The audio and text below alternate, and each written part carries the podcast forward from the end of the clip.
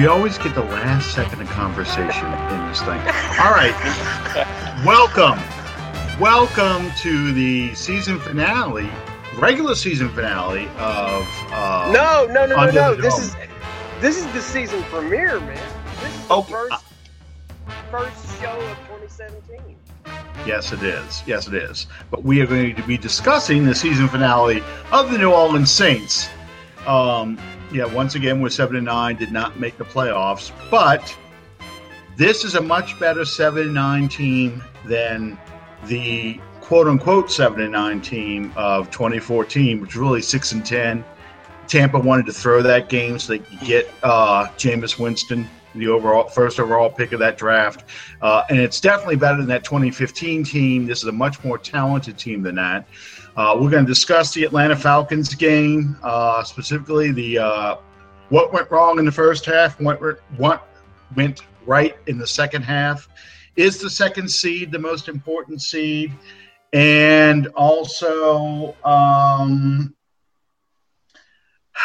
yeah, I guess we could talk about Sean Payton a little bit um, and the uh, the rumors. I, I there were some stories I want to talk about today, and uh, some very upset journalists that they were made a fool of again.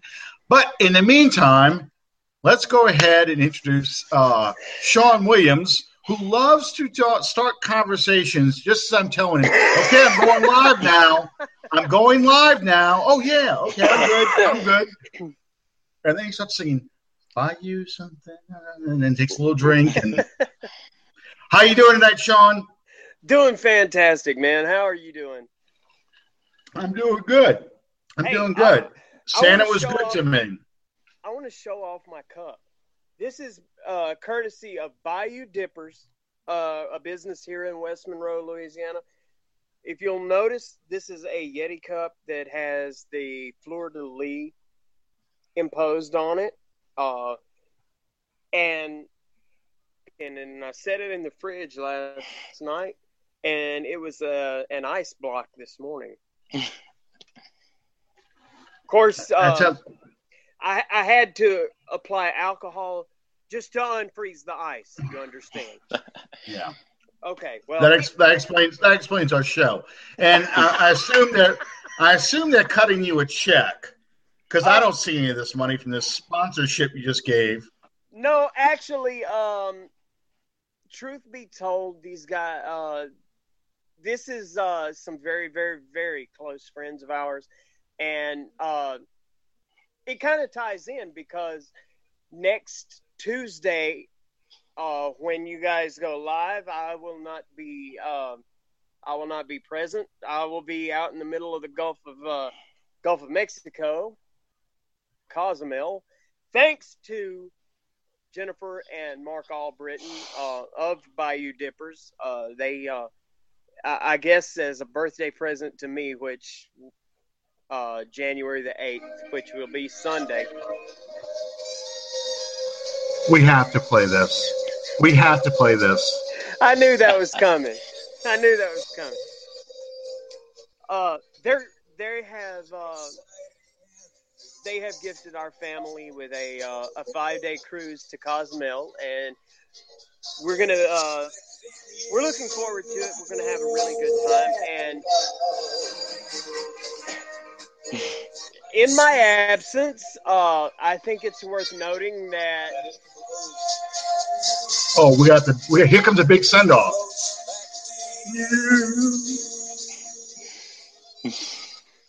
I think it worth noting that uh, my understudy uh, for the okay, he he's dancing. I, I don't know where to go from there.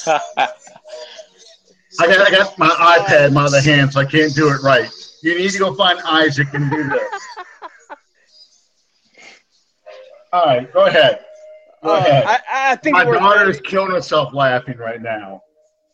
I think it worth noting that um, next Tuesday night at 8 p.m. Central Standard Time, uh, the Under the Dome podcast for the first time ever will not be. I keep hearing the music. That's it. No, keep going. Keep going. Uh, it will not Any- include yours truly. It will be a family affair which is a whole different 70s sitcom. Uh, yes, yeah, actually early, late, It- late 60s, but that's okay. Mr. Allen Ulrich and his son. They will be uh, they will be doing the show together, um, and I, I'm really looking forward to seeing what they do. But uh, at any rate, on with tonight. Uh, we have a very special guest tonight, Mr. Uh, Tyler Raymond, who is a freelance sports journalist that covers the New Orleans Saints. And wonders what the hell he Um, got involved in right now with the Love Boat team.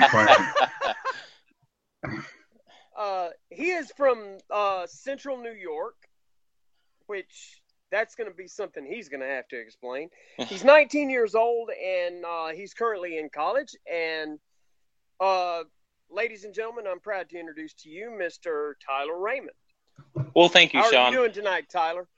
I'm good. I'm really well, and I appreciate you know everything you just said. And about the you know me living in Central New York, it's a funny story. I grew up you know uh, following hometown players, and one that really touched my family's heart was Will Smith. You know, he wasn't too far away from where I live, so we followed his career. You know, it's unfortunate what happened to him, but um, yeah, all the way through college and up to the Saints. You know, my father and I we figured, you know, why not follow this guy and he was a phenomenal player, and ever since, you know, I've been a Saints fan, and I I love being one.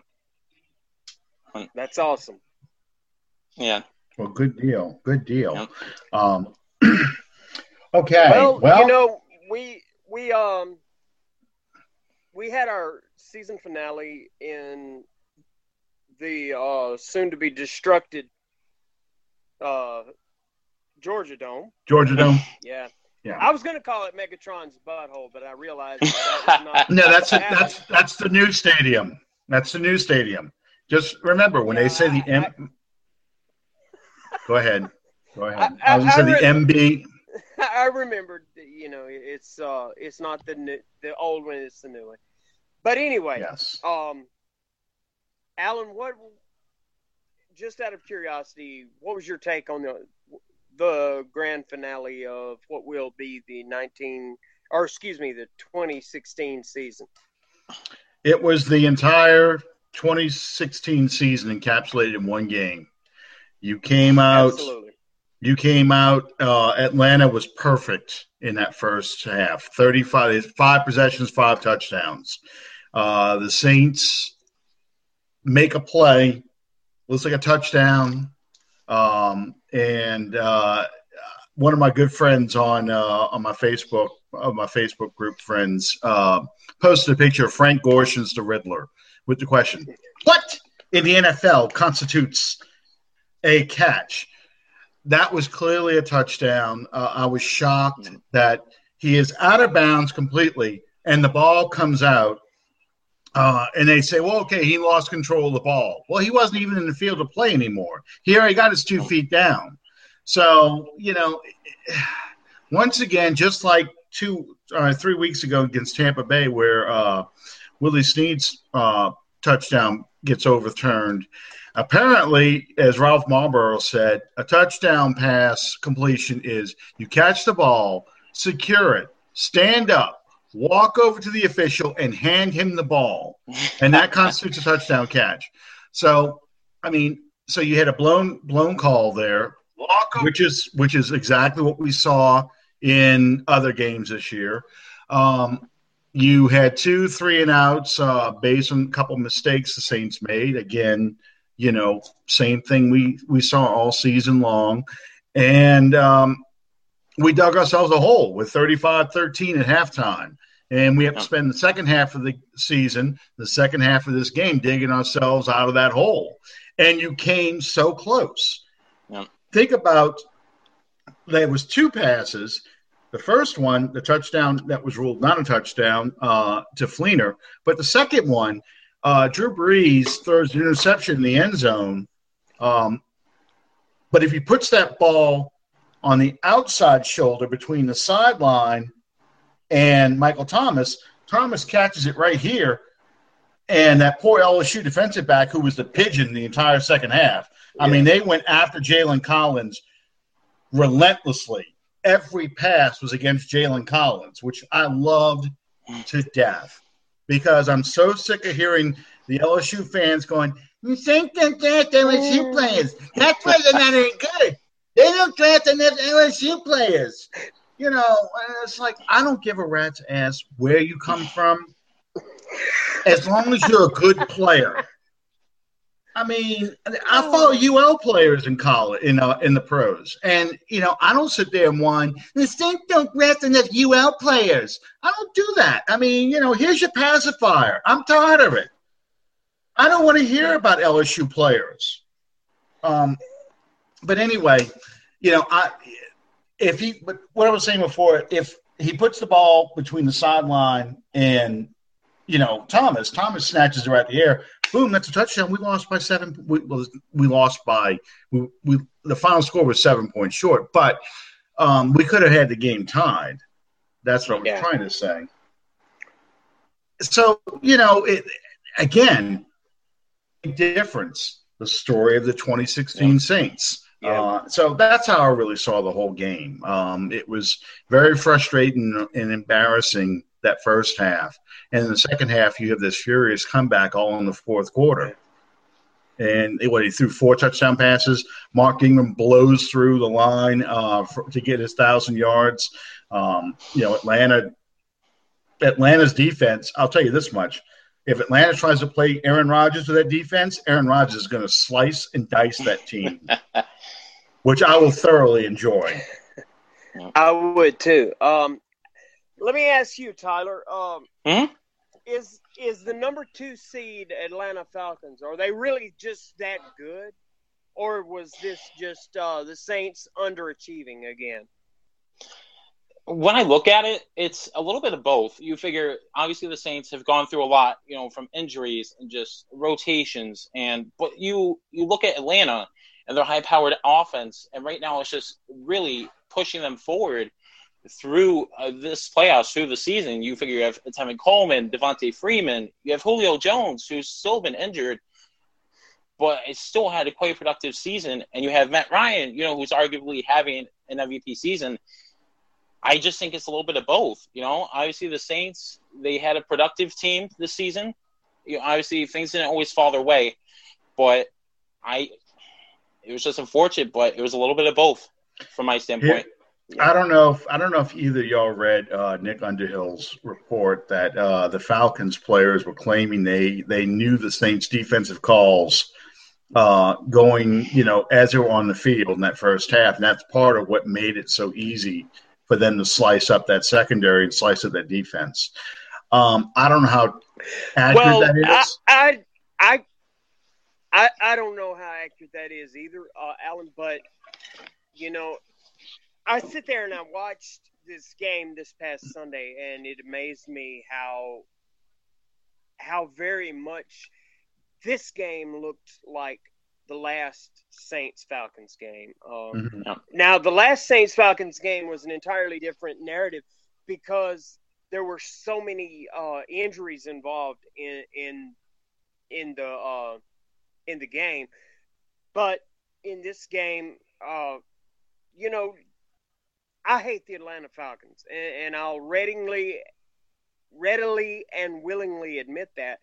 Most people but, do. um, at the same time, they're a very good team. They're number the, they are the number two seed in the NFC for a very good reason. Absolutely. There's a, there's, there's a lot of similarities. They did not. I'm sorry. Go ahead.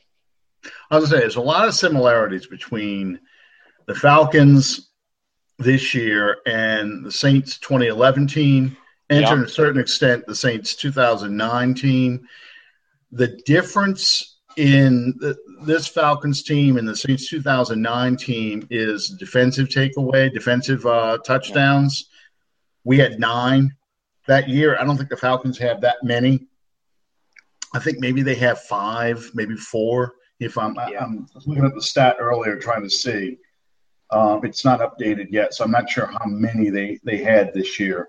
But the big thing uh, they have going for them is they have a very diverse and high powered offense. Yeah. And that covers up a lot of defensive deficiencies, especially the Falcons' inability to stop the run, um, which will prove, prove, troublesome when they play a team like the Cowboys. Yeah. Um, what the Falcons are doing is just like what the Saints did in 2011. Uh, they're going to come at you and run the score up on you, and you got to play catch up. And they are going to put up their points.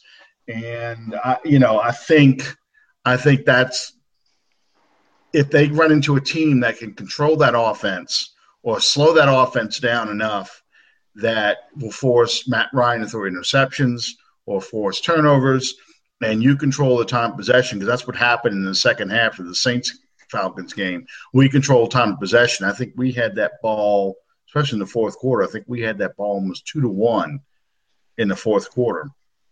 Um, well, to be, to- yeah, to be totally and, honest with you, Allen, I mm-hmm. don't think that the second half really, um, of putting it, maybe. I don't think the second half mattered that much to the Falcons. They had the matter well in hand. Um, I don't yeah. think that they really put that much of a priority on shutting down the Saints, blah blah blah, whatever you want to call it.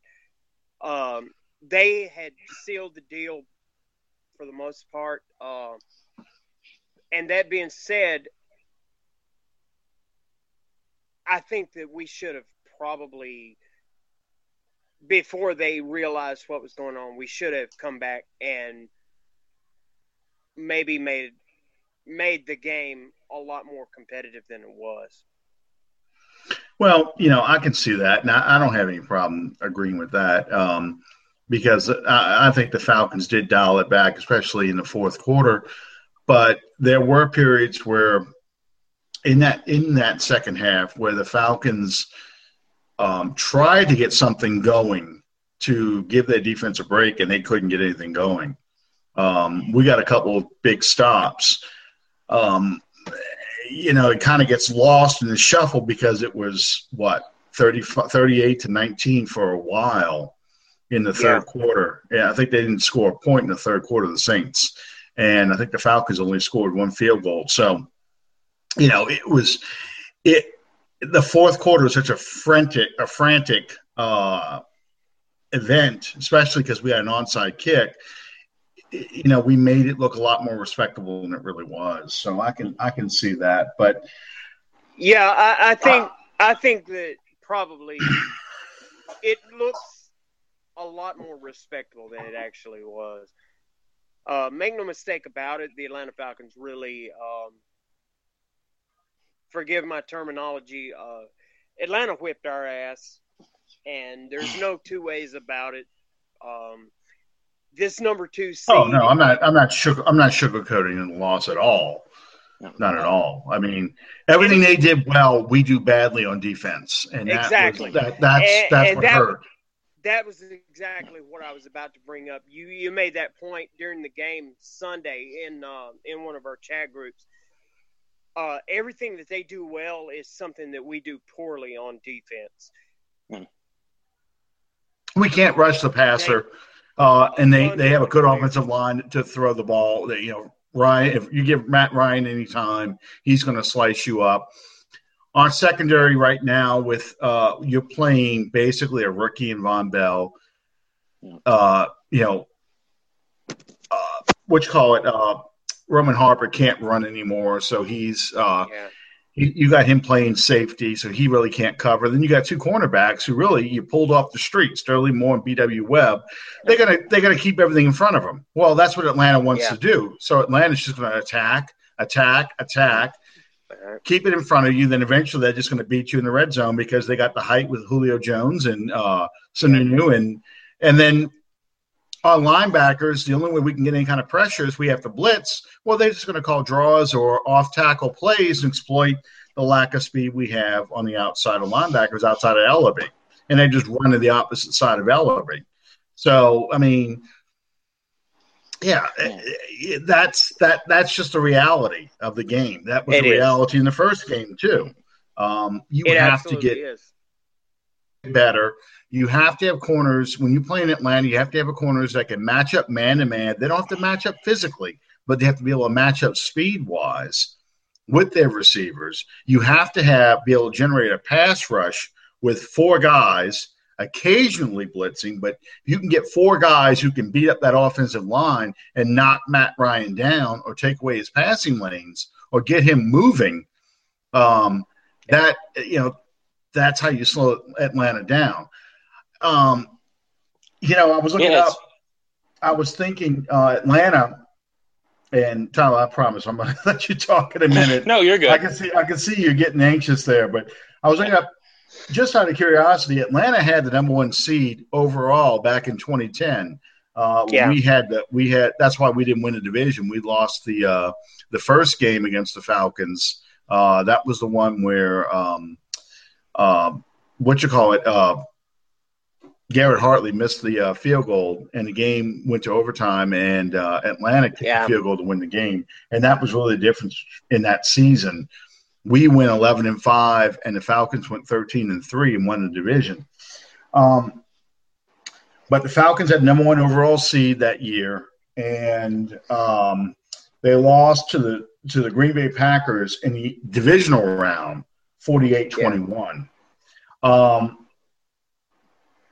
you know, with them being the second seed, as impressive as they look, they don't look unbeatable.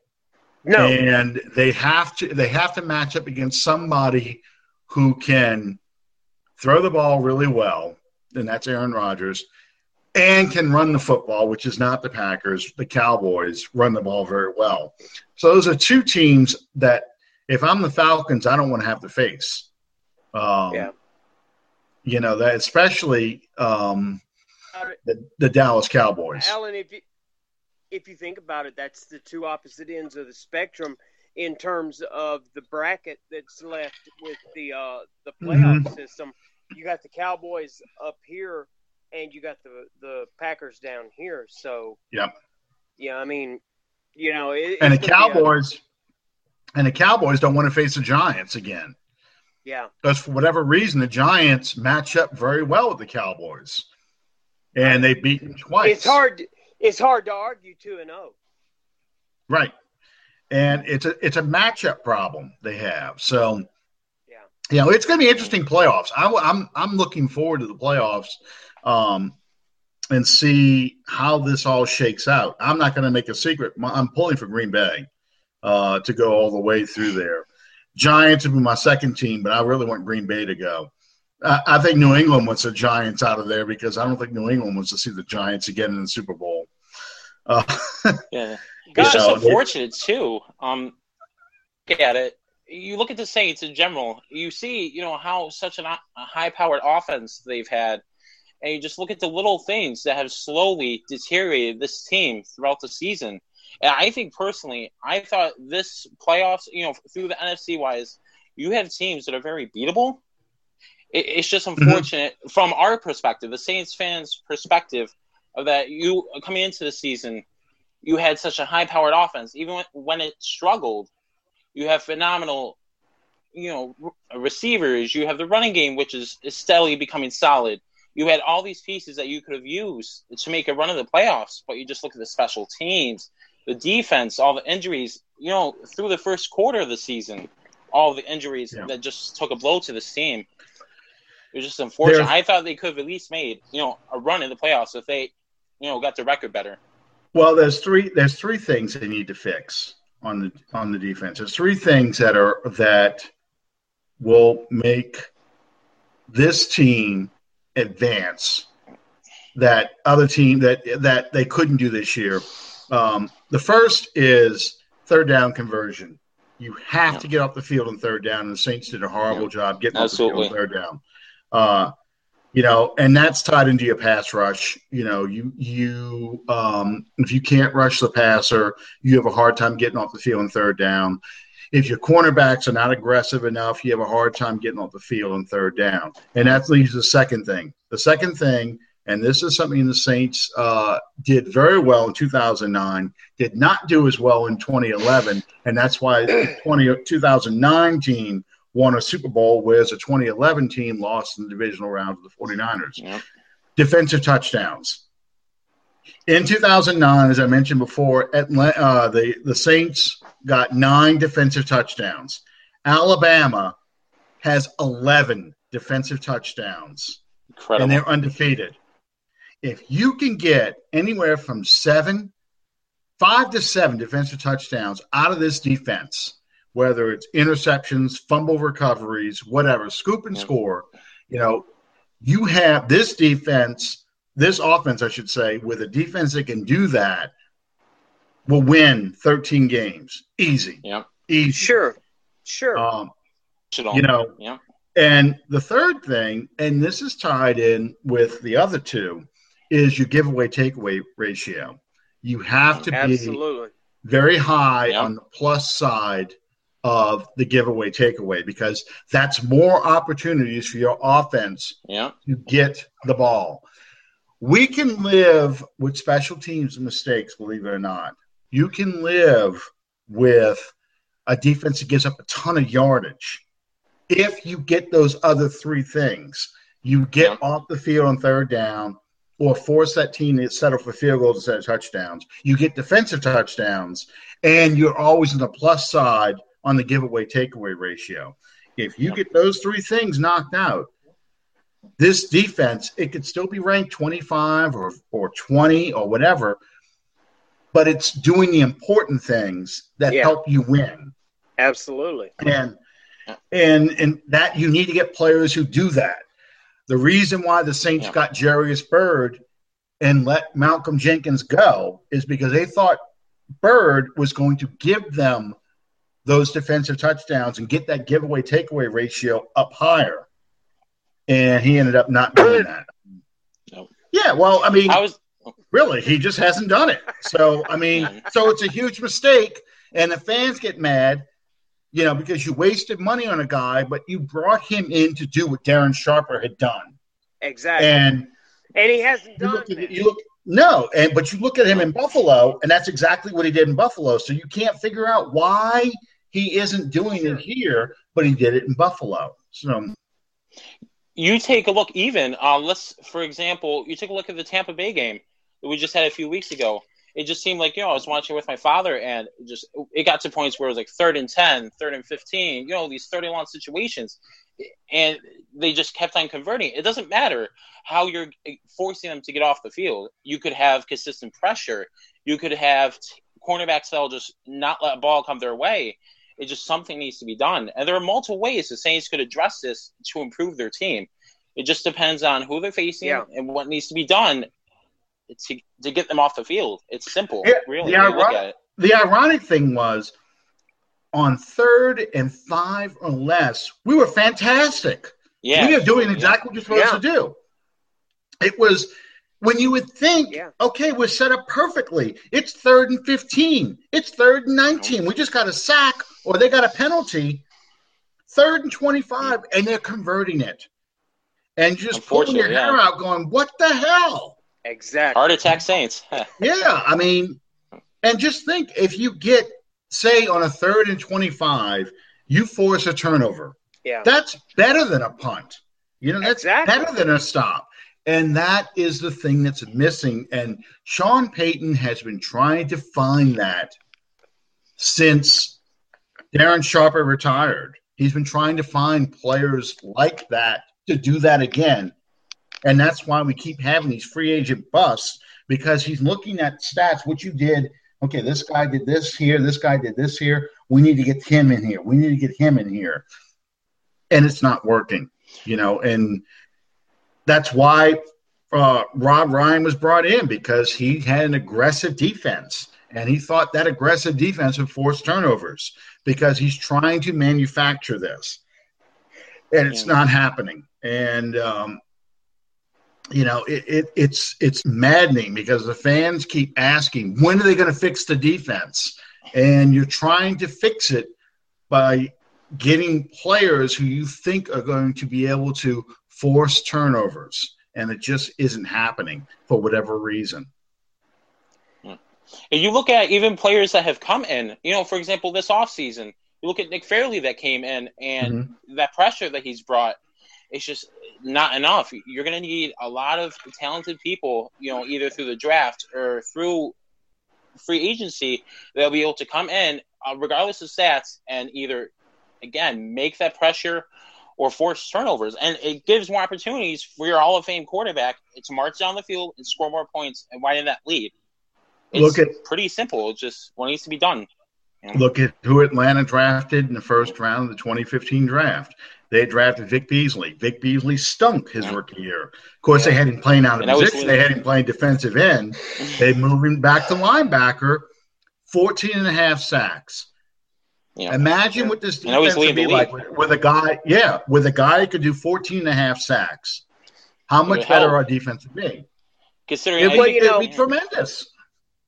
I, I think it's very much worth noting that despite the seven and nine record, uh, which um uh it, tongue in cheek it it um we did the three peat the seven to nine season we uh yeah.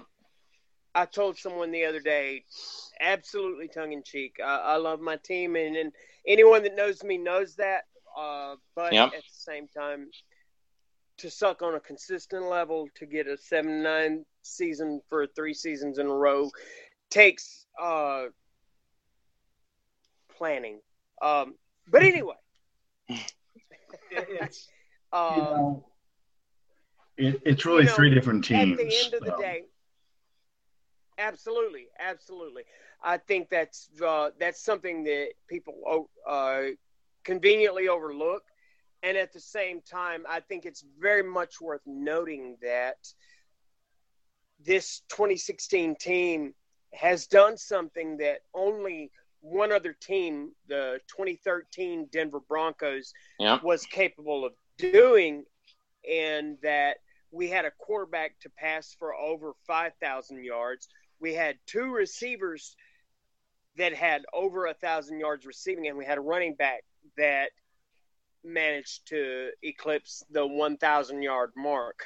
And I think that that, hmm.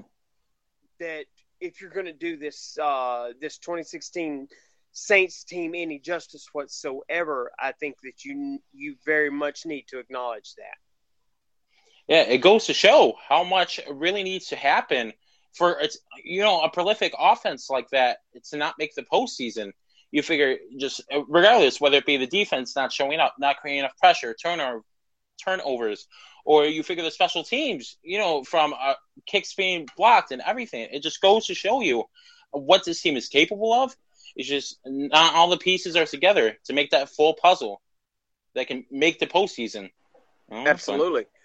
I, I think that um, while you have to acknowledge the accomplishments of yeah. this team. At the same time, you have to, in the same breath, basically, you have to acknowledge that there were there were shortcomings. This team absolutely, absolutely earned that seven and nine mark. Mm-hmm. Um, they could have been a lot worse. Team, yeah, yeah it, it very much could have been could have been that much worse.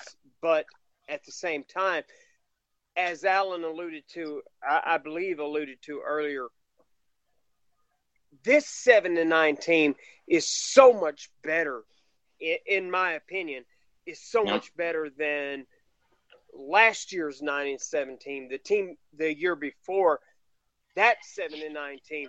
I think that though the record doesn't, um, though the one loss record doesn't show that, which I, I fully um, I fully acknowledge that the only thing that determines whether you're successful or not in at this level is won and loss. Yeah. Um, I I fully admit that, but at the same time, this team is so much better than the last two seven and nine teams. Yep. And uh, there are a lot of reasons. You could show it if you want me to quickly add. You have Cameron Jordan, who, okay, his numbers didn't really show it, but he's been better at becoming more efficient, you know, at game pressure. You look at the injuries again, how the cornerbacks throughout depth, you know, throughout the depth of the cornerbacks we've had, they've still done pretty decent handling players. You look at Sterling Moore, for example, he's done pretty well. And you look at the offense, yeah. the expectations that were given, you know, that we thought they were go- going to do come to the start of the season, they did better as well, you know? It's unfortunate that the win loss record's that way, but I agree with you full heartedly that this was a better team. Absolutely. Well, you know, it, it, goes back to the three things I talked about, and um, the things we, especially the things we mentioned on third down conversion. When the defense cannot get off the field on third down, yeah, that's that's that that makes it so much harder for you to win games because it limits the amount of possessions you can get. It means that every possession the offense gets, they have to score on. Yeah. Because they don't know when they'll get the ball again. And mm-hmm when you have a game like you had two in a row, actually, against Detroit and Tampa, where the offense isn't playing well enough, you know, you that's the difference in being nine and seven and seven and nine. Uh, when you have Absolutely. a game like yep. you have a game like this Atlanta game or the Carolina game, the second one, where the Saints do nothing offensively for three quarters, essentially, scoring wise. Uh, and then in the fourth quarter, suddenly turn it on or start yeah. moving the ball and start scoring, then you run out of time. Exactly. Because yeah. the it it becomes to the point where the it Carolina seems like game, every game this year that, yeah. that we were within striking difference mm-hmm. distance of uh okay, here come the Saints and they're blah blah blah blah blah. Well, we already have only one timeout left and you know yeah or you know, or the defense needs it. Now they need to get that last stop. It's yeah. 3rd mm-hmm. and ten or longer. We have to get the stop. Oh God, we just gave up that a third down, first down pass to yeah. Kelvin Benjamin. You know, or oh, oh God, we just gave up a conversion. You know, now we're out of time. You know, and, and, and shouldn't and come be, down to that. To be totally honest with you, I think that expecting that defense to stand up and provide that stop is being completely unfair to that defense because they they played that entire yeah. game and they've kept this team at bay. I well, mean, yeah, these I teams understand. that that have been absolute powerhouses the entire season. Uh, Tampa Bay, for example, a couple of weeks ago, we held them to 16 points when they were averaging what mm-hmm. 30, 40 points a game. Around there, yeah. And you look at the offense too. Um, let's say, for example, you put Drew Brees in his hands the opportunity to get down there again, you know, to win the game or to tie it up. It's another thing, not only the defense, but the time management, uh, management from the offense. We've had Absolutely. opportunities this season to go down there to score points, to not only widen our lead, our lead, sure. but to get down there and finish the game, to get us that essential win. But just some parts where, you know, again, we haven't had the timeouts. We haven't had so many more minutes that we've needed to win that game. That's a big part of it too. Well, you, you know, you can't wait to the fourth quarter to suddenly turn it on. You know, you have to play to consistent, absolutely strong the whole game. And there are going to be everyone's every team has this. Every team has an offensive yeah. game where you know they're just not moving the ball very well. They're not doing very much, and suddenly they start to catch on fire and stuff late in the game. But you know, with the defense as handicapped as ours has been, you know, the offense has to protect it a lot more, and it just yeah. has been able to do it. And that again, that's why you're seven and nine and not nine and seven or yeah. ten and six or whatever. You know, then, then the course of special teams, um, you've got you have re- really no return guys. Yeah, because. Nope you know, I, I, read somebody today saying they were take holding their breath every time Lutz kicked a field goal. Well, I felt confident about Lutz compared yeah. to yeah. Tommy Lewis standing back there waiting for a punt. I'm going, don't drop it, don't drop it, don't drop yeah, it. Don't, don't drop, it or don't get yeah, yeah, yeah, or, or don't fumble Absolutely. the ball when you try and run. You know, need, uh, that's yeah. why you put Byrd back there. You're putting Byrd back there to you know because you know at least he's going to catch the ball. Yep. He's not going to run with it, but he's going to get a fair catch and just catch it yeah. and not make a mistake. So sometimes yeah, it's better to just uh, fair catch it. You don't have muffling. Well, that's that's the attitude. I mean, and this is a team that has had guys like Michael Lewis, like uh, Mel Darren Gray, Sproles. like uh, oh my boy from um, from New Orleans played in Nebraska, number thirty three. Um, oh God, I can't believe I, I forgot his name just now. John Um, Baptiste. No, no, no, no, no. We're going back to a good kick return guy. Played Nebraska, number 33. Uh, Tyrone Hughes. Tyrone Hughes. Tyrone the Fly. Yeah, I mean, but you've had. It, it makes a huge difference. Yeah, you had a guy who was a threat back there. And, you know, I have to admit, I was watching the USC game, the Rose Bowl. And believe me, I'm watching uh, that little kick return defensive back guy back there just going, yeah, you look good in black and gold. Yeah, I could see him coming, you know, Yeah, Well, let me uh, ask just you- because Let me ask just you getting a guy back there who can who is a threat. Yeah. Let me ask you guys something. When you look back uh, down the road, when you look back on the 2016 season, what is the one thing? Uh, I I don't know. Maybe you call it a microcosm. What is the one thing that about the 2016 season that will stand out or define the season more to you than anything else? would you like to go first, Allen, or would you like me to? Go ahead and do yours because I got a couple in mind, but um, Okay. Okay. Um, I, I would say there's uh you look at a team that was hopeful. You had you look at a team that was very talented. It had promise, especially coming into the season. You you look at a team that had right the right pieces. It didn't quite have everything figured out, but it's just from game to game. It, it didn't take very much, but you just look at little things, whether it be the special teams, the defense. My take from it is it's hard to explain, but my take would be that you have these little things, just these little crumbles of what could have been. Oh, you have a win uh, in Detroit. Oh, you have a win here, there. All it takes is a little bit, and the Yeah. Saints just seem to crumble. It doesn't take much, and that's the unfortunate thing about it. But it, Yeah. there was a lot of promise they had this season. Well, that would be my take. mine Okay. would be Allen? Mine, mine would be about would be five plays, I think, uh, in five different games. Yep. You know, um, Yep. they throw the flag, uh, pick up the flag against the Raiders on fourth down, uh, and Yep. say, okay, the ball was uncatchable. That's a win. Uh, Absolutely. Gi- Giants game, even with the blocked, uh, the blocked field goal on what was it, third down? I think it was the pass that went to uh, Victor Cruz. Yep. Yeah. That ball gets knocked. That. that? ball gets knocked down. Saints ball. They have a chance to go down the field and kick a field goal and win that game. Um, Kansas City. You know, uh, Mark Ingram's driving. He fumbles the ball. They punch the ball out. That's a turnover. Uh, took away points. That's the difference in that ball game.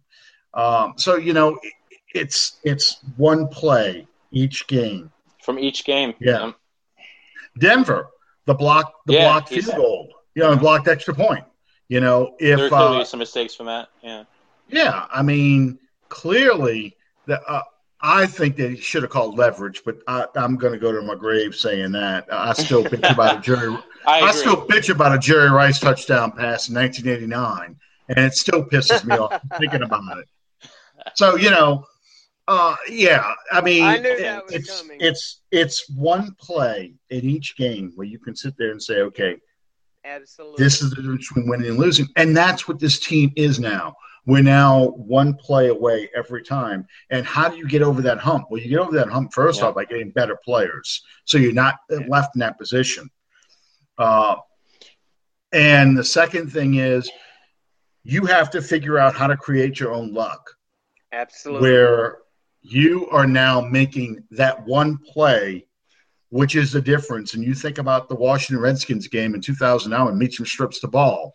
That's the one play yeah. where Washington can sit there and look at and you know they get a touchdown off of an interception that we make. You Yeah. know, that's the difference between winning and losing in this league. Absolutely. Every team has that one play, and the winners make that play. Carolina didn't suddenly suck. no. Carolina not. was not getting the plays they got in 20, uh, 2015 this year for various reasons. And yeah. that's the difference in that. That's the difference in that season. You go Absolutely. from fifteen and one to six and ten just because you lost a cornerback. It's a lot more than that. It's a lot more it, than that. It, it absolutely is, and I mean, for for my part, to answer the question that I, I posed to you guys, the the the eternal and lasting impression of the 2016 season for me in terms of the New Orleans Saints is the fact that seven of nine losses. Okay, we went seven to nine. Seven of those nine losses were by six, six points, points or less, or few. Six points or less, exactly. Uh, that's one less turnover. That's one less penalty in the red zone that that stops a, draw, uh, a touchdown drive. That's one field goal that should have been a touchdown. That's one less. I, I mean, I mean, you can do that ad nauseum. Um, the it's so close that it's scary.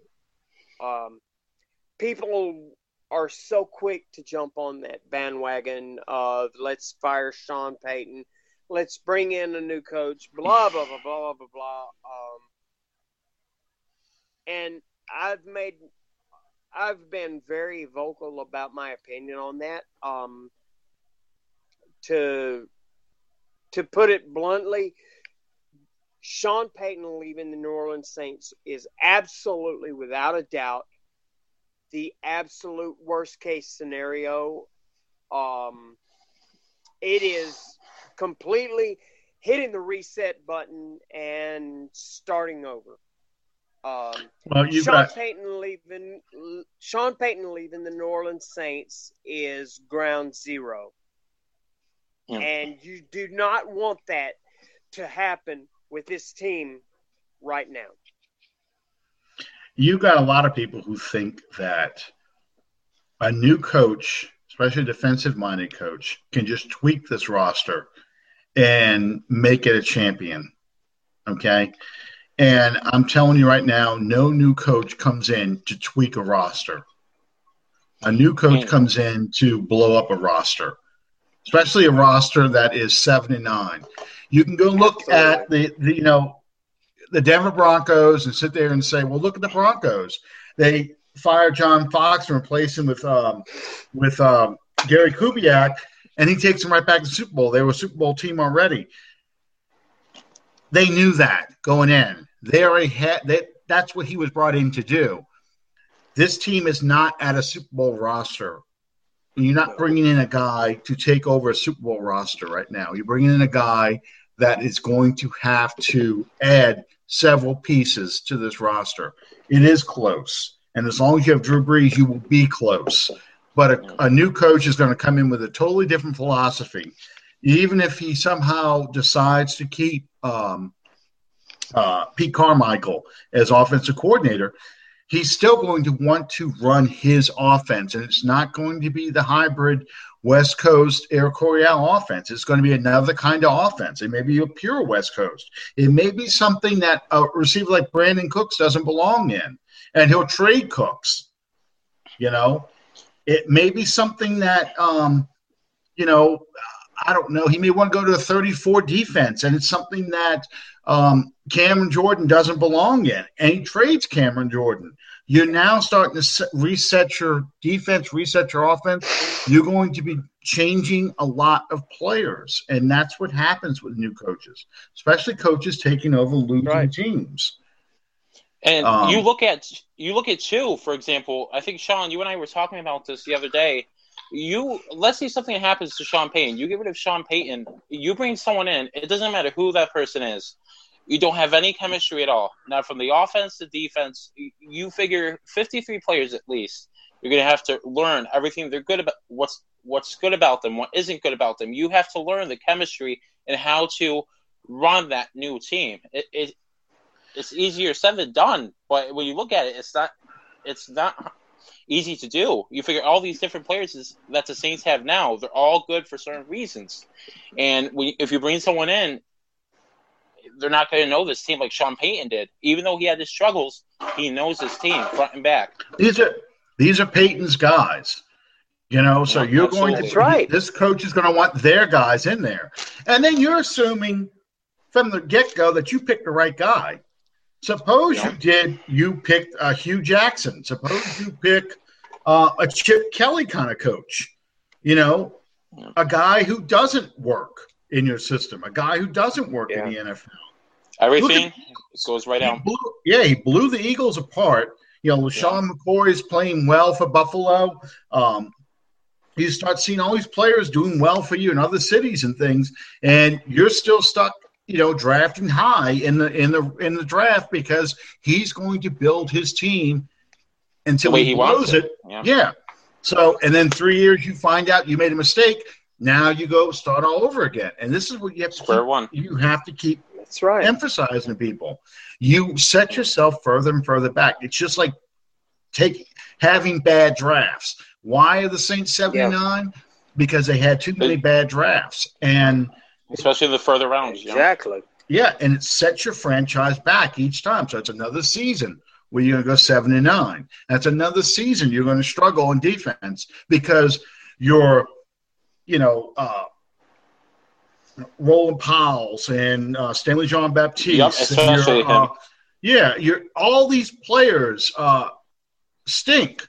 They they're not even in the league anymore. Vinny Nope. Um, you know, uh, Khairi Fortt, you know, drafting those players, you feel that impact. So now you have to Exactly. start gra- grabbing free agents, and then you blow the free agents, so you have to cut them, and that's a lot of dead And then you're in money too. yeah. So you you you're handicapping yourself by the salary cap, and you're for yourself. handicapping yourself with bad drafting. And then the, the, the third thing that screwed the Saints is the Saints are aggressive on draft day, so they trade up constantly. Yeah. So you- now and then we you have lose more fewer picks. to Pick picks. people. Yes, Yeah. you have fewer picks, so your margin of error, because every team blows draft picks. I don't care if it's the New England Patriots or the Cleveland Browns. Every team misses on one or two draft picks.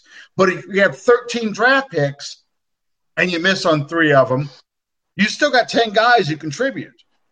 But Yeah. if you have five draft And make picks no mistake. And you miss three, now only two guys are contributing. And it's a horrible Yeah. draft. make make no mistake about it. You when it comes to draft picks, um, and the media perception of such draft picks, you're either hitting a home run or you're striking. You're falling on the ground. one or the other. Hey, Okay, The um, let me ask you guys. Uh, Tyler, I know you do quite a bit of work on the NFL draft. Do you have any guys that you're um, you're eyeballing so far Mhm. as potential uh, draft picks, uh, free agent uh, acquisitions, such for for the Saints? Absolutely. When you take a look at both, obviously the free agency and the draft, they're both crucial because you know, again, like you said, if you don't hit on them, you're just putting yourself back. Uh, for the draft wise, we'll start with the draft. I got a few people already, mostly on the defensive side because I think that's where we need the most work. I look at Reuben Foster, who I think is a real versatile athlete who could come in there. You look at players right now that aren't really having success with the Saints. You look at James Laurinaitis. We cut him. You know, he, he was just not fast enough. He was old. You know, we got rid of him. Look at Stephone Yeah. Anthony, linebacker, and it's unfortunate to say, but he's just not putting two and two together. If I if these people were available, I'd be pretty happy with. I, I said Reuben Foster. As far as the edge goes, obviously we need a compliment to Cameron Jordan. You know, someone that could be good buddies with someone that could get that force that pressure that would force opposing quarterbacks like in the division, Jameis Winston, Cam Newton, Matt Ryan, for them to be worried about. I have Derek Barnett. He's a defensive end. Uh, he's projected right now to be somewhere in the first round. Hopefully, the Saints will be able to pick him at that time. But for cornerback goes, I look at someone who's talented in many ways. I I look at Desmond King out of Iowa. He's a really good cornerback. I think I was talking to you about this, Sean. He's not only good at coverage skills, but he's good at run support. And you know, obviously, when the Yeah. Saints find someone who's great not only in one way but can help contribute the team to the team in several other factors. You bring in players that just help the mentality of each and every aspect of this team. And that really helps. And as far as free agency goes, I'm looking at mostly depending who they take. I'm looking at linebackers from um, oh, what's his name, Jamie Collins, a linebacker yeah. from Cleveland, you know, from New England. You look at Dante uh, Dont'a Hightower. The pieces yeah. are there for the free agency and the draft, most definitely. The Saints just need to know what they need to get addressed and how it needs to be done. I think we have the we have the money, we have the picks needed to get it done. It's just a matter of fact of what gets done and who gets brought in. Yeah. But those are some names for me, though. Absolutely. Yep. Allen.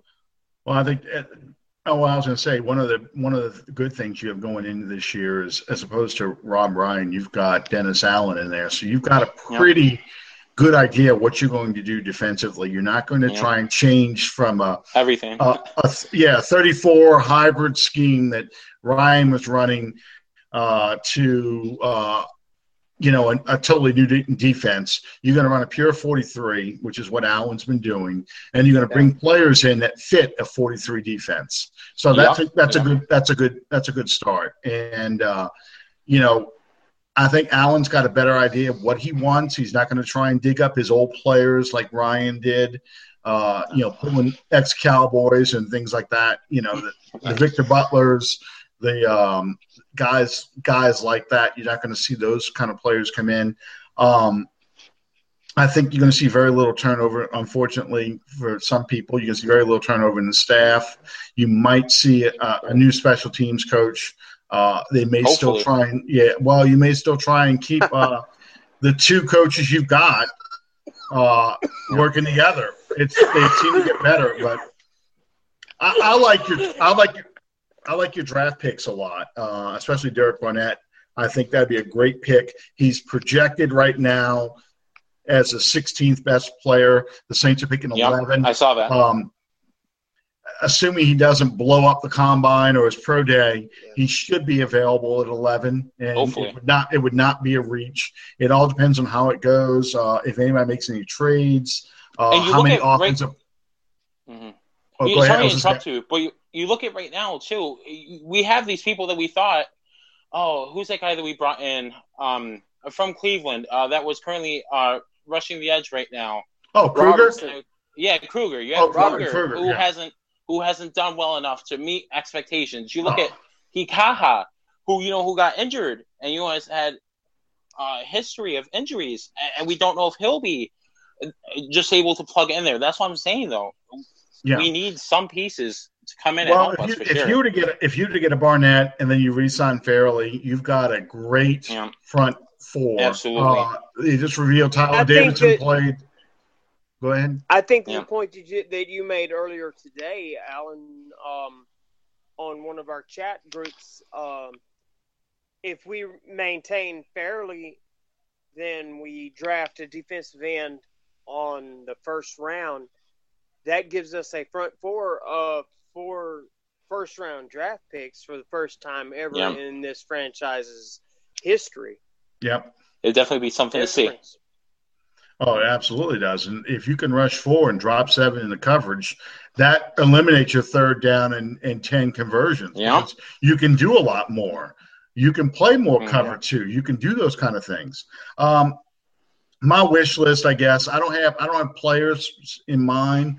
I want to see the Saints go after more Robertsons and Fairleys and stay away yeah. more from the uh, the Byrds and uh, you know some of the over over the hill players. Some people are joking that oh Darrelle Revis might be available. That'll be who the Saints will go no. after and offer a big contract because that's the uh, that's been the tradition. But no, nope. you, know, you, don't don't do that. But uh, seriously, you just go after the bargain basement guys. Go after the guys who are young, that have been productive, young, and they're on the cusp of becoming really good players, and you can get something out of it. I mean, go all the way back to Joe Horn. No one knew who the hell Joe Horn was when he was signed, and here he comes becomes arguably one of the best receivers in Saints history. Um, he was probably one of the best free agent signings until Drew Brees. So I mean, Absolutely. that's the kind of stuff you. That's the kind of players you need to bring in. young guys who are ready to step up. Um, but yeah, my wish list are defensive end, um, you know, middle linebacker, outside linebacker. Uh, Someone, yeah. Let me ask a, you guys this: um, Absolutely, Allen. Entire body of work over the over the the entire course of the 2016 season, mm-hmm. what would be the biggest accomplishment you think this guy, this roster made in terms of the 2016 season? Are you talking offense or defense or both? Both. Um, I think for me personally, I'll say one for each. The ability to bring in someone like Nick Fairley and to get that inside pressure, you know, from the defensive tackle. You look at a year ago, we had John Jenkins who just simply wasn't cutting it. You go from him to the uh, acquisition of Nick Fairley, and then you bring in finally Sheldon Rankins, you know, who was hurt, and now he's finally making plays. I think that's really helpful because you don't always have to rely so much. And if you get someone on the other side, as long as you get some sort of pressure, and for offense, I would say the production of Michael Thomas. You look at a second round oh draft pick. Absolutely. And oh his separations on his routes, his ability to jump and practically catch any catch. I think I read somewhere out of the 96 out of the 96 uh, passes that were thrown his way, he caught 92 of them, which was phenomenal. You know, he he broke records yeah. in receptions, yards, touchdowns. It seems like every other week we go through these photos of the Saints game, it just you see all the time Michael Thomas making this highlight reel catch, and it's just he's yeah. been phenomenal, and he's been so humble about it too. He's yeah. been he's so young, he's been so productive for this offense. For those are my two. Yeah, and you would, and I would, I would, I definitely agree with both of them because imagine how bad this defense would have been if had Fairley not been here. We were relying on John Jenkins. Yep. Yeah. And oh with, with Rankins, Lord help us. With Rankins out eight weeks with a broken leg, imagine what that defensive line would have been like. It would have been like 2015 all over again. Uh, so yeah, Fairley and then Michael Thomas. I mean, you. That's what drove me crazy about the way people were reacting to Thomas in the Denver game where he makes those two critical fumbles. I'm like, but that He's just a rookie. Shows, it happens. Yeah, that just shows you the expectations that he brought now because he was yeah. playing better than Marques Colston played in 2006. Um, yeah. I mean, he he was just that great and, that we forgot he was a rookie who makes rookie mistakes. Yeah. And he and I, I the most polished receiver out there.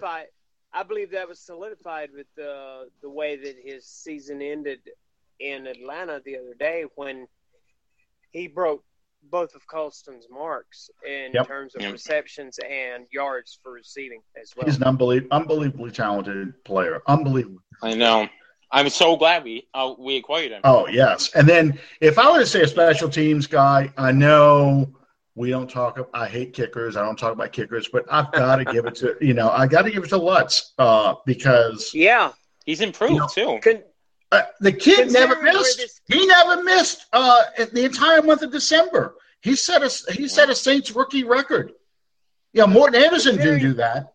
Yeah. Considering where this team was in uh, the the the Denver Broncos, Carolina Panthers week, considering where this team was then and where this team wound up being, um, he wound up the season with a 13, yeah, on a high 14, note. 15, uh, 15 kick streak.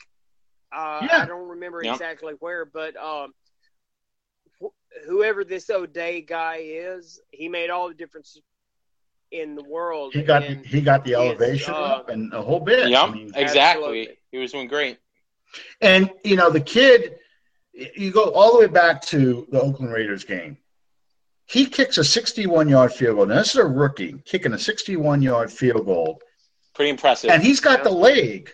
He had the leg mm-hmm. for it, and it's going straight until the very end. It kind of drifts off a little bit. Yeah. You know, most kickers, I watched when I was at the Tampa Bay game in the Dome, and I watched uh, the Tampa Bay kicker kick. Yeah. And I watched yeah. Lutz Kick in the in the warm ups. And Lutz just keeps going further and further back, and every kick is straight. Boom, heading for the goalpost. Boom, going right to the goal. As the Tampa kicker is getting further and further back, his kicks are all starting to go off to the right. And we're talking 45 yards and out. Oh, The ball going off to the right. He's missing them. Yeah.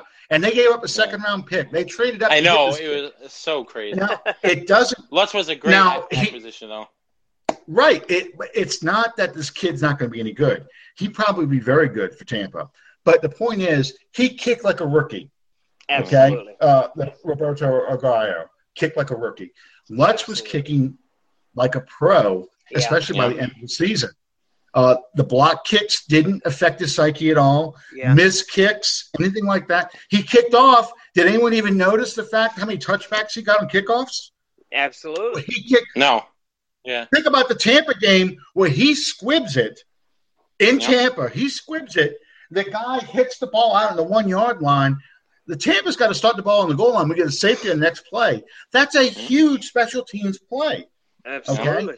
One of the and few. it- he, yeah, exactly. And you know, you're asking a rookie kid to do this, so I, I have to give this kid a lot of credit. And for the first time in I don't know how long, Saints fans aren't going, "Oh my God, we need to get a damn Yeah. kicker in this place." We got another Shayne Graham. We got another Yeah. uh, uh, Martin Gramatica. You know, we got another. Uh, oh, I can't even think of the half the damn kickers we used to have. Olindo Yeah. Mare. Uh, you know, just we're not going through that this year. We're actually going to go Yeah. to, to What- the off season with somebody who's fairly decent and could be a good player. He could Hey, be a good look at- player for us. I just I can't believe how we found him in the first place. You know, he was backing up uh, Justin Tucker, if I remember correctly. You know, the kicker Yes. for Baltimore, who was phenomenal this season. And you know, I just saw out of nowhere, I'm like, oh, who's Will Lutz? And then come to find out halfway through the season, you know, he's not doing too bad.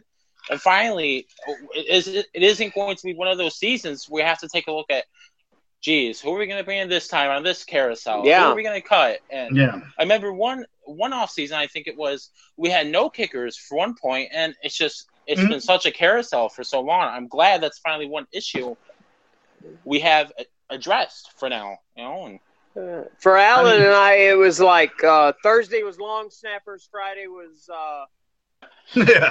Kickers. Exactly. I mean, it's just it's one of those things that he's never been able to get right. He finally got this right. He finally seems to have fixed it.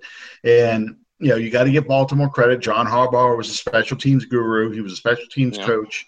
Uh, he knows he knows kickers, and uh, Absolutely. and it, it seems to work out so far. You know, we'll see next year. We might be talking at this time next year, going, "Oh my God, he went in a total tank." I sat there and gave him all kinds of praise, Yeah. and he stunk Yeah. this year. But I mean, Hopefully not. I- I've got it. No, I mean, it appears to be fixed, and that's now a problem solved. You know, we still need to get Well- the special team straightened out, but that seems to be a problem. something we can put it. A problem solved. Okay, well, um, we hope you guys have enjoyed this show. Um, Tyler, uh, tell everyone how they can follow your your work. Uh, ab- mhm. Absolutely. So I'm currently on Twitter right now. Uh, if anyone wants to follow me, that's going to be my Twitter handle is at Raymond R A Y M O N D Tyler T Y L E R and M. And right now I'm currently uh, independently writing, uh, covering the New Orleans Saints, and my my website you could uh, check out is going to be Raymond Tyler M at WordPress. Wait, Raymond Tyler M dot WordPress.com. Yep. Okay. And he's got a color rush jersey All right. on. I'm very jealous. My Michael Thomas jersey isn't in yet. I've got it. I'm, I, I've got it on order Wow. though. Um, yeah, I'm going old school today. I'm wearing Archie Manning. I'm really going old school because I got a, uh, you can see the champion logo. I Yeah, and nobody has champion anymore. Yeah, I wondered what that was. I, I could see the eight, but I was like, logo. eighty who? Um, No, I'm really, eight. loo- eight. I'm really looking Yeah. forward to uh, to Friday or Saturday, whichever way it works out. Um, I get to meet the illustrious, the professor, uh, the guru, Mister Ulrich, uh, for the first time ever. Um, I'm looking. Poor guy. He has low expectations. Uh, um, Tyler, is there any way that uh, these guys could follow you or your work? Uh, well, I asked that question. What you just told us. Oh, Yeah, um, at RaymondTylerM.wordpress.com, or most likely, I, I generally post on Twitter uh, pretty often at, at Raymond Tyler M. Yeah, and I'm more than happy to talk to any Saints fans that have any questions for me. And other than that, yeah. Hey, one last right. thing before we get one last thing before we go. You guys, I don't know if y'all know this. Morten Andersen made the finalists for the Hall of Fame. Yep, I told Sean. Yeah. Yeah, if if Andersen makes it to the Hall of Fame, he will be the second kicker, place kicker, pure place kicker to go to the NFL Hall of Fame behind Jan Stenerud. I think he's Great. worth it. Yeah, the great Kansas City kicker. Absolutely is worth it. That's that is a huge, huge honor if Morten Andersen makes it to the Hall of Fame. Um, that's that that that's unbelievable. Given Absolutely. his position. I mean, you just the NFL Hall of Fame, it took them twenty something almost forty years to recognize Ray Guy. Um, yeah. hmm you know, and he's the greatest punter who ever played. Uh, it- it's it'll be fitting though that Morten Andersen goes in the Hall of Fame. Uh, I really hope Jim Hopefully it's the same. presents. Well, it's not quite like the baseball Hall of Fame. You kind of go in as yourself. They just have pictures of you in your different uniforms, but uh, yeah, you go in as yourself. You don't go in representing a team. But yeah, uh, he'll always be remembered as uh, Yeah. the greatest Saints player, and he's actually the the Falcons' all time scorer too. You know, and that's Wow. that's amazing to think about. That really is. Yeah, He's been phenomenal. congrats, that- Morten That's like good on one hand and evil on the other. Yeah, yeah. yeah. But uh, Well, well, But Sean, Tyler, I really appreciate you coming on tonight. We're going to try and get you Yeah. on again as we get closer to the draft. We're going to talk more about draft picks and uh, you know the combine in February, and we hope to get you after that too uh, to see who you thought did well, who you thought did poorly, and uh, Mhm. we'll start doing some mock drafts even and um and Yeah. see who you like. Um, you know, I, I I'm Absolutely. terrible at them. I, I get a little handful of, of players I like. I'm terrible at picking players. I really am. yeah. Well, thank you guys. Absolutely. I really appreciate, you know, having you guys having me on here. You know, I had a great time. Yeah, I'm looking forward to seeing you guys again. So, well, Tyler, thank you very much for being part of our, our program. And uh, on a personal note, and, and this is kind of uh, just Tyler and me, uh, Grandpa would be very proud. oh, well, thank you. I appreciate that. So, all right. Have a good night, guys. Thank you, Tyler. Thank you, Tyler. Okay, now how do I do this? there you You hit the go. one that you hit the one that's labeled X. Yep. Hit the X. X marks the spot. Okay. Well, we went over we went over time again because I got enthusiastic talking about the future and stuff like that. Um, if you read my uh, my Facebook post uh, right after the game, I didn't even do a good bad and ugly. I just went on a tirade um, because well, it's Well, okay. you know, I mean, it's I it's I, I really want to get a, the season.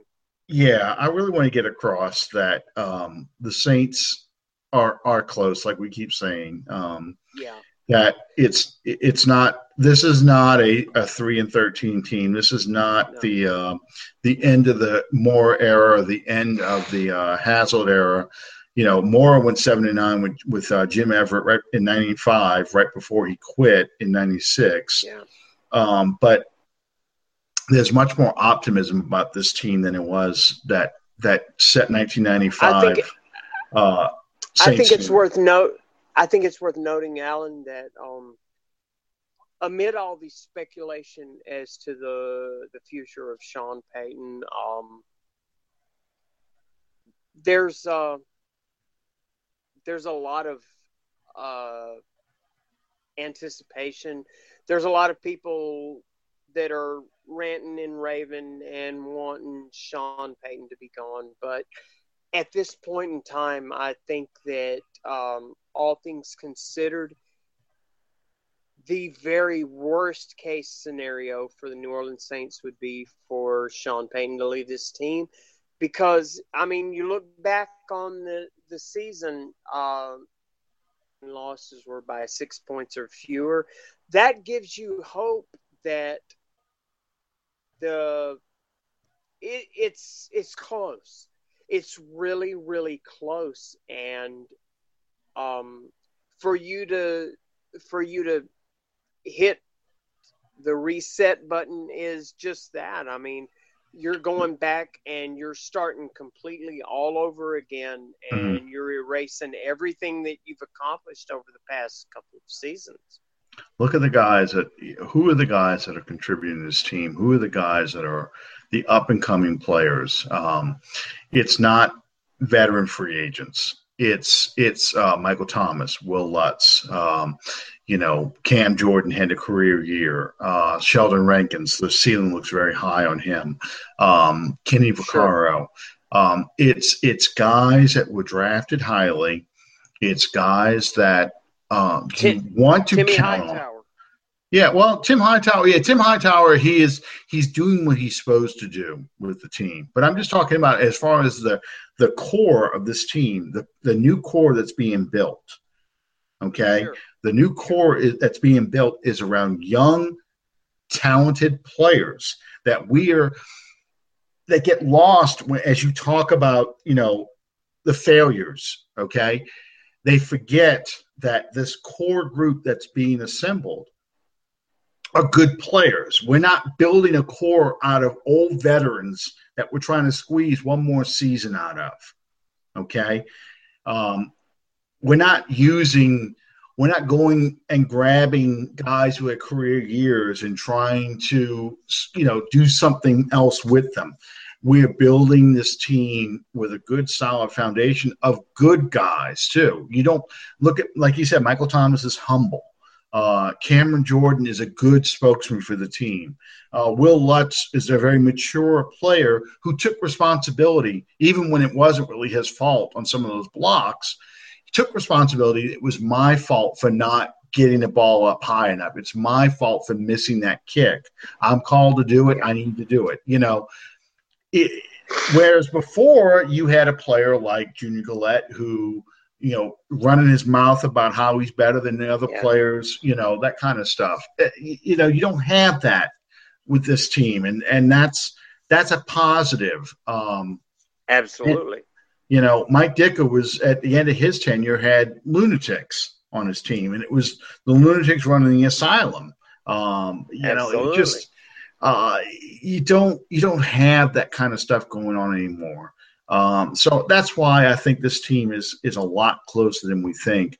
Uh, if we can get another great draft and have a good, solid free agent class, we can force some of those one or two plays that we talked about earlier and maybe make a run like Atlanta did. I mean, because I guarantee you, know, you. I, I think that, um, as I said earlier, on one hand, you have the quote unquote, this team is closer than the record appears or the record proves it out to be. Mm-hmm. But at the same time, you know, I, I fully acknowledge that at this level, the only thing that you have to go on or the only thing that you're judged on is that record. Yeah, you are what your um, record says you and, are. And at the same time, this team is a much better seven and nine team than what what it bears out to be. Um, if that makes any sense. Yeah, it does, and you know it. It's just you are you still are what your record says you are, and and as long yeah. as you lose games, and, winning winning teams make their own luck. Winning teams make those plays that we we're talking about. that the difference between winning and losing. And right now, we're not doing it, so we are a loser. You know, and that and there's no and escaping no, that. Make no mistake about it. This team is every bit of a seven and nine team. From the uh, the penalty plagued game in Kansas City. Mm-hmm. The special team snafus versus Denver versus Carolina versus the yeah. New York Giants. Um, yeah, this team earned a seven and nine record. Make no mistake about that. Right, But and at the same time, as a diehard fan, um, I think that you have every reason under the sun to be optimistic as to the future of this team. yeah, we're not. There are games where we sit there and watch every week where the Saints just simply are not competitive.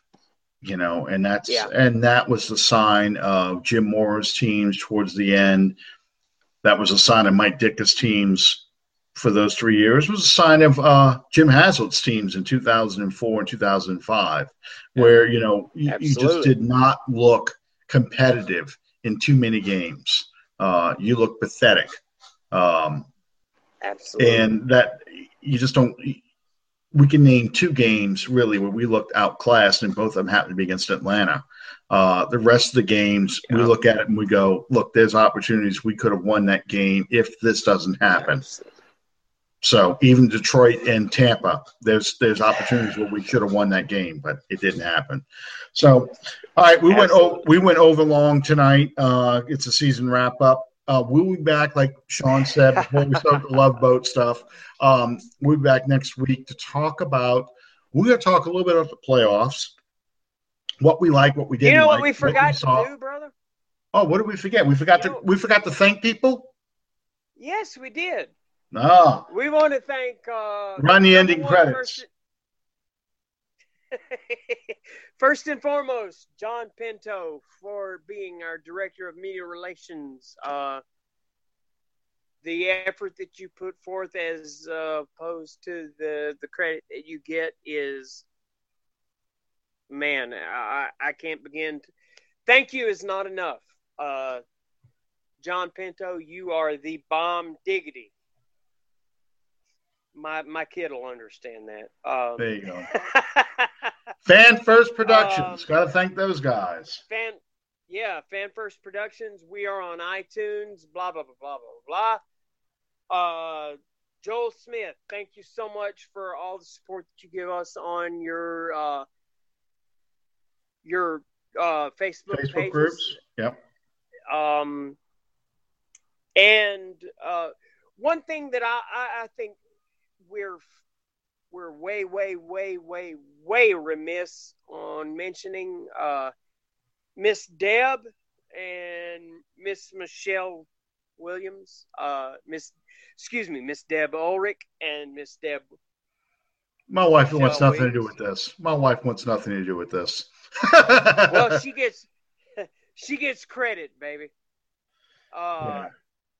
thank thanks so much to our wives and our families for uh, the whether they realize it or not the uh, the sacrifices that they make to see to it that we uh, we get to do what Allen and I love to do so much, and that's provide this show to everyone. Um, my wife would say being married to my wife would say being married to me is a sacrifice. You think this is bad? You only have to listen to me for an hour.